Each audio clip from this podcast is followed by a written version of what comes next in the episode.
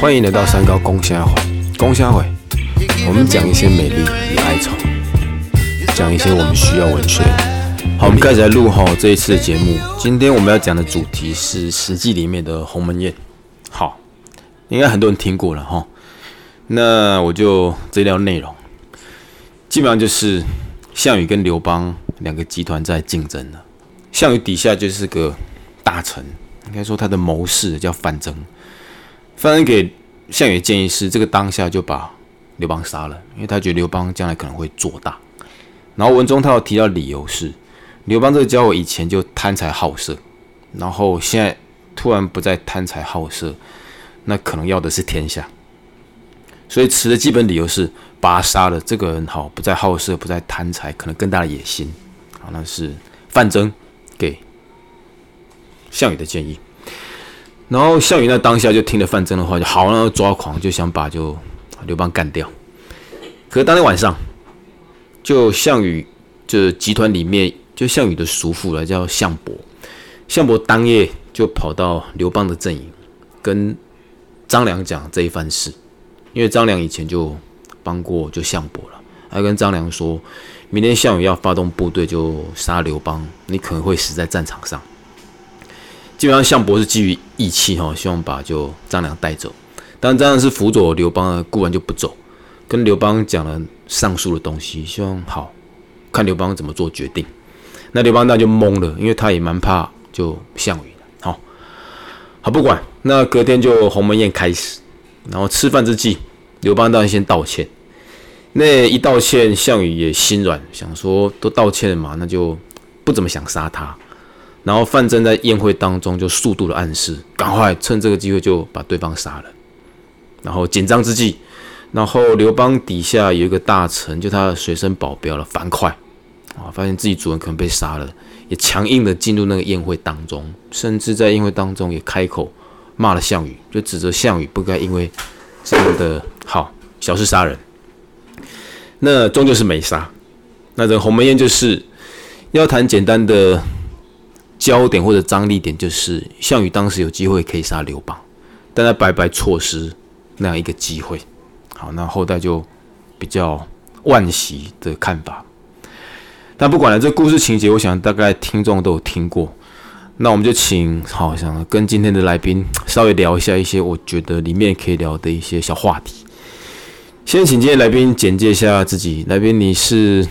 我是小红，大家好。讲多一点来，来自哪里？我来自台中清水。好，台中清水来，那就保持一个明快的节奏，我们就直接提问小红了。我自己看法了哈，就是两个焦点在冲突。理性思考跟主观判断，就主观上，我们直觉意识是刘邦做大，趁着当下把他杀了，那是主观。但在理性思考上，他并没有做大的事实，只是我们觉得他会做大。在理性上，他还不构成被杀的理由。对我们事后知道他会做大，那那事后，在当时他也是属于哈兵力比较没有那么强强盛的情况下，硬把他杀了，感觉有点大欺小了。好了，不管，那就把问题聚焦。当你要做决定的时候，会有两条线索：理性的推敲，跟凭情绪的主观判断。其实两种都很重要。那我们就问小红，你我们也不一定是这个故事，你自己是比较倾向哪一种？我自己是比较情绪化的，会依照自己当下的情绪去做事情，这样来决定当下要做怎样的决定。所以你比较不会依赖那些理性的推敲，而会觉得好，我觉得感觉怎么样？先凭感觉做事，是你会做的选择。你要不要聊一下，你有没有哪一种做过哪一种决定是有接近这样的线索？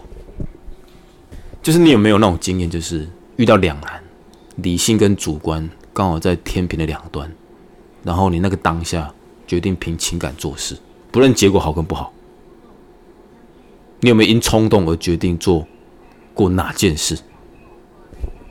哦，像我今年考那个警专，就是我自己想要直接来考，我也没有担心说，哎，这样会不会一年没有收入？我就想着考，就直接报名考试了。讲多一点，为为为什么你会有冲动想要就是考警察？就看着那个警察工作这样福利还不错又稳定，就抛弃现状的事情，就来考试，这样。好，所以就是凭一时的冲动，看到诶这个工作好像不错，就直接拼的。啊，还好你今年有拼上了。OK，来，那我们再聊第二个故事中我们刚聊过的鸿门宴，其实蛮多人里面比较欣赏谁？我我大概讲哦，你可以欣赏项羽的领导人格局，你也可以欣赏刘邦的贪心，因为他贪要天下。好，你也可以欣赏范增，可能有远见，他觉得他会做大。你也可以欣赏张良，他的好权谋跟智慧，你怎么看？我比较欣赏的是项羽，我觉得要成大事之人，必要有那个比较大一点的度量，他不会因为旁边的人一句话，他就诶轻易的做下决定，他也是有考量到后面的结果，再来决定说要不要杀那个刘邦。所以里面比较欣赏的是项羽，那个当下他没有因冲动而做事。那这样会有问题呢？你刚刚说你是个冲动的人，那你现在又欣赏他的理性，你怎么看待这种冲突？啊，人是需要互相学习啊。因为我自己是比较情绪化的人，所以要往那个理性思考的人去学习。因为人是需要综合一点的，而不是太极端这样。也不错哈，就是从阅读当中，我们可以让自己有更多的思考空间。就是你是这种人。但你觉得应该跟另一种人做学习，所以欣赏的是项羽，不错的。我觉得这个角度也对的啊，因为太多人其实如果对就楚汉相争那段历史如果比较不熟悉的人，都会觉得因为项羽会打仗，可能都会解为鲁莽啦、情绪什么的。可你更仔细的去看那些史料，其实项羽是个人才，他并没有真的那么冲动。就一个很冲动、完全凭情绪的人，他其实基本上战场上也不可能真的撑得这么久了哈。好，所以欣赏项羽。那我再问第三个，在鸿门宴当中，你觉得最聪明跟最愚蠢的事情，挑一个好了啦。我想讲聪明，最聪明的我觉得是那个叔父项伯。项伯，对他偷偷跑去跟那个那个张良讲，讲就是要叫他赶快跑。慢慢一点，我再把这事情讲清楚。他刚刚他欣赏项伯，好啊。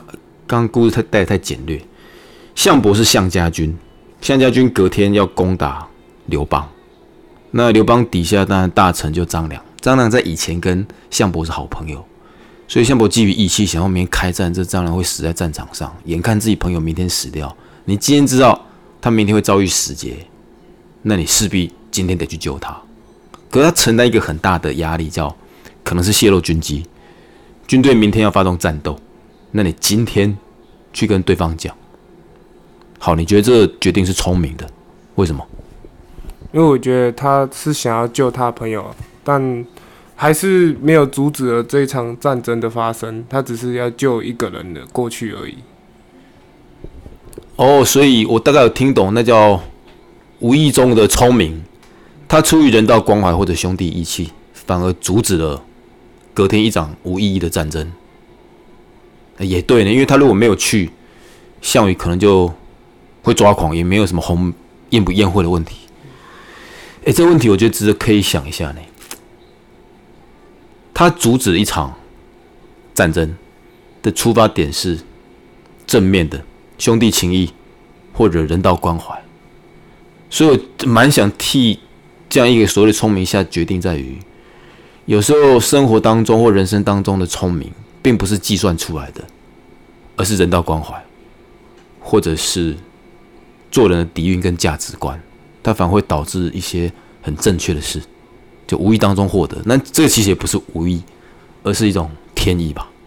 好，项伯是一个小人物哦，你会想到他，我觉得也蛮特殊。好，这个答案我我觉得还还不错。最聪明的是项伯，很多人都想张良什么的哈。来，我们问下一个问题。就是领导人，刘邦是领导人，他想要天下；项羽也是领导人，想要天下。你看多难！刘邦做了一个错误决定，项羽要杀他，项羽要杀不杀之际，有太多的建议，他终究也没有杀了，或者对或者不对，引来太多的讨论。你看古代是，今日其实也是，我们看别人都很容易去批判他人，但在缺乏很多线索的时候，我们如果当上领导人，其实每个决定都是很困难的。这一点我觉得你可以聊一下。就如果你有机会当领导人，你觉得你在做一个未知的决定的时候，会遭遇什么？一定会有遭遇两种不同的声音，因为你在做一个决定，一定一边人满意，一边人不满意，但是还是要照着说，看未来远见，哪个决定会比较有利益，或是对未来是有帮助的。而不是说要为了满足全部人才下去做决定。我听到点哦，我们要参考他人，但是不能一昧的满足他人。这句话我可以接受。然后在有有一点无法接受啊，你刚刚提到就是我们要考虑未来哪一种比较好，可是我们设定的条件是你根本不知道未来会怎么样。如果你可以合理的、科学的评估未来会怎么样，这个决定基本上是容易下的。我现在谈的是两条路，往哪走？好坏都不知道，我们到底是凭什么下决定？那我会凭看哪个，诶，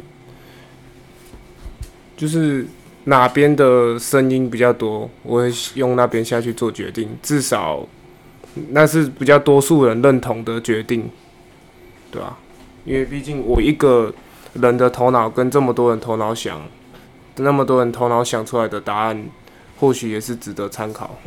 那我再严苛一点，如果一半一半，就两股能量就真的是一半一半，所有人把压力丢给你，你可以选择听了两方，你也可以制造出第三方，就是你看法。那无论如何，他内心要一股驱力，你觉得那一股驱力会是什么？就抓狂了，明天你就做一个决定，没有人可以给你一个合理的参考，你势必要下一个决定吧？你觉得那一股驱力会是什么？那我会以我为优先点，我觉得好，那就是直接去做那个决定，不会去管周围的诶结果，以自己为优先就是你会听你自己的第一个声音。如果你直觉性的觉得刘邦是个杂碎，该把他杀了，那不管，反正不知道怎么做决定，就直接下手。OK，我再问个小问题：遇到大事。跟私人恩怨的时候，你觉得你会把私人恩怨绑进去吗？如果就你的主观，你觉得刘邦不该杀；就客观分析，你也觉得刘邦不该杀，但你对刘邦有恨的时候，你会把那个恨算进去吗？我不会，因为毕竟我是如果是领导人的身份的话，我这样用私人恩怨下去解决的话。之后传出去，后面的人就不太容易听我的话。对啊，就是看是干大事还是干小事啊？因为干大事还是要大格局嘛，哦。好，OK，那就鸿门宴，目前我们先聊到这里。我们不要再聊内容了，就讲点别的，造个句子。就关于这样的故事，你帮我们想过造过什么样的句子？你可以把句子读出来。嗯。我觉得所谓的朋友，就是在你好跟不好的时候都能给你帮助。好，我附送哈，他说，所谓的朋友就是在你好跟不好的时候都能给你帮助。其实照这一句算合理啊，因为整个鸿门宴就是一堆人物嘎在嘎周围，好一个复杂的人事关系跟局势。然后你聚焦的是所谓的朋友是在你好跟不好的时候都能给你帮助。我初步的解读是。朋友本该在你落难不好的时候给你帮助，不然哪叫朋友？所以比较值得聊的是，何以你会想到在好的时候给你帮助？你好的时候，朋友能给你什么帮助？好的时候能给朋友帮助的就是，当朋友如果，例如说经济好一点的时候，他或许会迷失自己，就是一股脑的一直花钱或是怎样，那我在这时候就必须要拉正他。诶，跟他讲一下他有哪些缺点，或许这些听起来对他来说很刺耳，但是这就是所谓的朋友。好，你刚刚是描描述这样一个一个状态，啊，你有遇过实际的事件吗？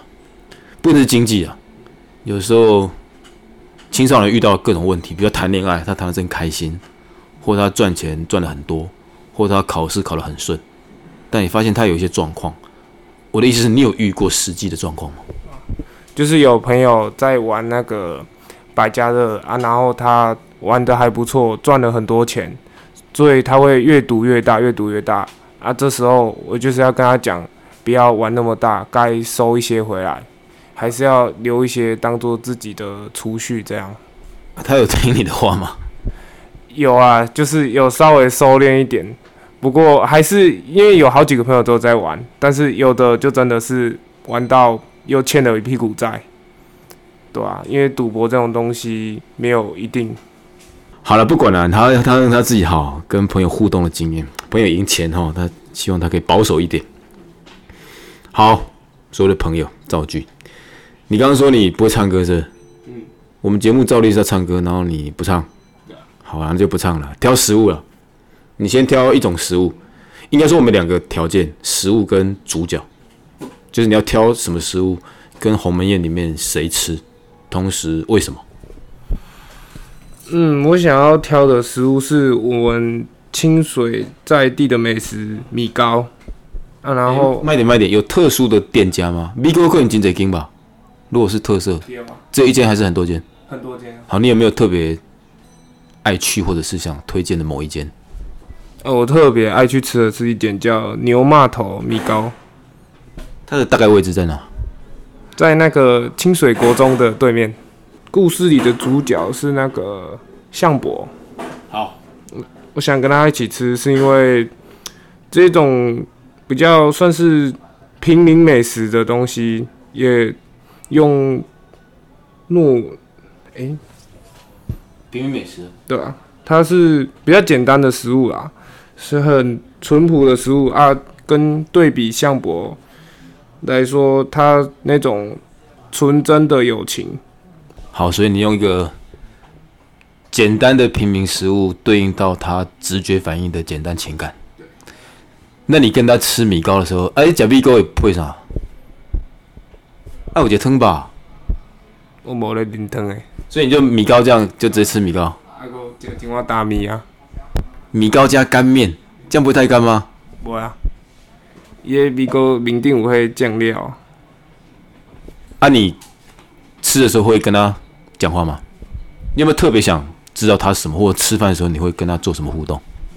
你是说项羽、项伯、项伯，想跟他聊聊乡下的生活，因为他也是比较有年纪的人，比较。知道乡下那种情感吧，或许。啊，吃完之后你会带他去玩百家乐吗？会啊，带他去，对啊，拼一下看是装还是闲。好，算你狠来带香波去赌博。好啦，感谢你推荐，就是立功场清水高中还是国中？清水国中。清水国中旁边的牛骂头米糕。牛骂头米糕，好，这样讲的搞得都有兴趣。行，今天节目我们就。到此为止哦，备注一下啦。我觉得他提到一个人物，这这整个节目录下来，我觉得最特殊的是他跳到项伯，就不太有人去聊项伯哦。但他的切入点，也许让我们而后读《鸿门宴》跟这样的历史纠葛当中，会有一些更好的角度去解读。好，感谢小红，小红跟我们听众说再会。好，各位观众再见，拜拜。听众啊，好，各位听众。